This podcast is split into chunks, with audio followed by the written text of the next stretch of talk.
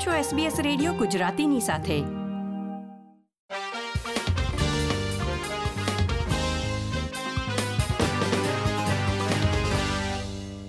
વનડેના world કપનો ભારતમાં પ્રારંભ થઈ રહ્યો છે.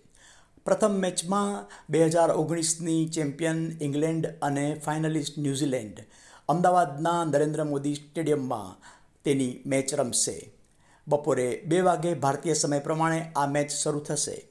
અગાઉ એવું માનવામાં આવતું હતું કે બોલિવૂડના કલાકારો તેમજ ભૂતપૂર્વ ક્રિકેટરોની હાજરીમાં એક રંગારંગ ઉદ્ઘાટન કાર્યક્રમ યોજાશે. પરંતુ હવે આ પ્રકારની કોઈ શક્યતા જણાતી નથી. બીસીસીઆઈ અને આઈસીસીએ ગઈકાલે નિવેદન જારી કર્યું હતું કે વર્લ્ડ કપની અમદાવાદમાં રમાનાર પ્રથમ મેચ અગાઉ થોડી મિનિટો પહેલાં આઈસીસીના global brand ambassador Sachin Tendulkar ખાસ સ્ટેડિયમમાં હાજરી આપશે. અને વર્લ્ડ કપ સાથે ફોટો આપશે. આ ઉપરાંત કેટલાક પ્રેક્ષકોને નજીક પ્રેક્ષકોની નજીક જઈ તે વર્લ્ડ કપ ટ્રોફી સાથે અભિવાદન પણ કરશે. આ સિવાય વર્લ્ડ કપની ઉદ્ઘાટનની કોઈ પણ પ્રક્રિયા કે સમારંભ રાખવામાં આવ્યો નથી. દરમિયાન ઇંગ્લેન્ડ અને ન્યૂઝીલેન્ડ બંનેની ટીમ અમદાવાદ આવી પહોંચી હતી. તેઓએ સવારે અને રાત્રે પ્રેક્ટિસના શેડ્યુઅલ જાહેર કર્યા છે. બંનેની ટીમ ફિટ છે. ન્યૂઝીલેન્ડના કેપ્ટન વિલિયમસન પ્રેક્ટિસ મેચમાં તો રમ્યા, પણ પ્રથમ મેચમાં રમે છે કે કેમ તે હજી નક્કી નથી થયું.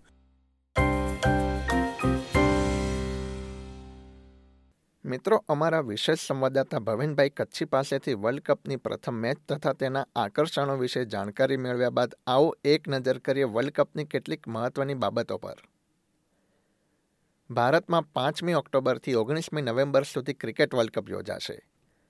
આ વર્લ્ડ કપ તેરમી આવૃત્તિ છે અને ભારત તેની ચોથી વખત યજમાની કરી રહ્યો છે. આ પ્રથમ વખત છે કે વર્લ્ડ કપની તમામ મેચ ભારતમાં યોજાઈ રહી છે.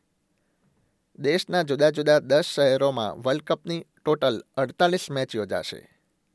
યજમાન શહેરોમાં અમદાવાદ, બેંગ્લોર, ચેન્નાઈ, દિલ્હી ધર્મશાલા કોલકાતા, લખનઉ, મુંબઈ, પુણે અને હૈદરાબાદનો સમાવેશ કરવામાં આવ્યો છે.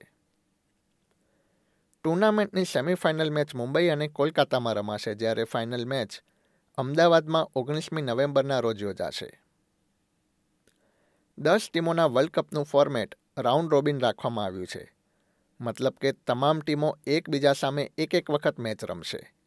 અને પોઈન્ટ ટેબલમાં જે ટીમો ટોચના ચારમાં સ્થાન મેળવશે તે સેમિફાઇનલમાં પ્રવેશ કરશે. ટુર્નામેન્ટમાં જો મહત્ત્વના મુકાબલા પર આપણે એક નજર કરીએ તો, યજમાન ભારત તથા ઓસ્ટ્રેલિયા વચ્ચે આઠમી ઓક્ટોબરના રોજ ચેન્નઈમાં મુકાબલો યોજાશે. ત્યારબાદ ભારત પાકિસ્તાન સામે અમદાવાદના નરેન્દ્ર મોદી સ્ટેડિયમમાં ચૌદમી ઓક્ટોબરના રોજ ટકરાશે. આ ઉપરાંત ભારત તથા વર્લ્ડ ચેમ્પિયન ઇંગ્લેન્ડ અને ઇંગ્લેન્ડ તથા ઓસ્ટ્રેલિયા વચ્ચેના મુકાબલા પર પણ ચાહકોની નજર રહેશે. અત્યાર સુધી રમાયેલા વર્લ્ડ કપની સૌથી સફળ ટીમ ઓસ્ટ્રેલિયાની વાત કરીએ તો, ઓસ્ટ્રેલિયન ટીમે બાર વર્લ્ડ કપમાં સાત વખત ફાઇનલ મેચ રમી છે અને તેમાંથી તેણે પાંચ વખત વર્લ્ડ કપ જીત્યો છે. ઓસ્ટ્રેલિયાએ પ્રથમ વર્લ્ડ કપ ઓગણીસો સિત્યાસીમાં જીત્યો હતો, જે ભારતની યજમાનીમાં રમાયો હતો. વર્ષ બે હજાર ત્રેવીસનો વર્લ્ડ કપ પણ ભારતમાં રમાનારો હોવાથી ઓસ્ટ્રેલિયા ફરીથી એક વખત તેનું પુનરાવર્તન કરવા માટે આતુર રહેશે.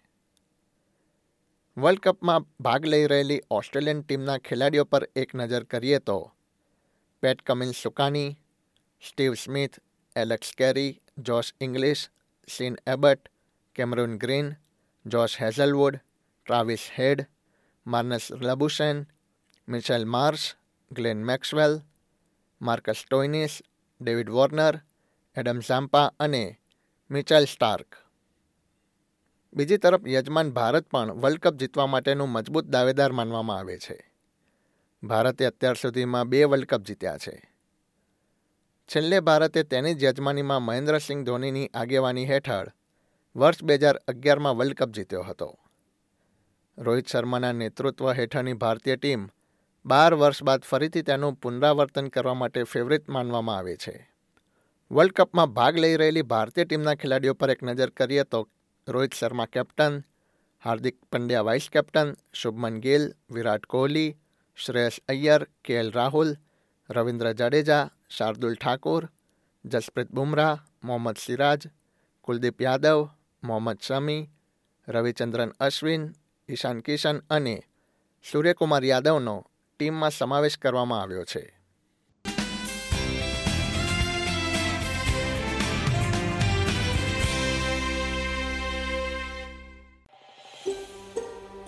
આ પ્રકારની વધુ માહિતી મેળવવા માંગો છો?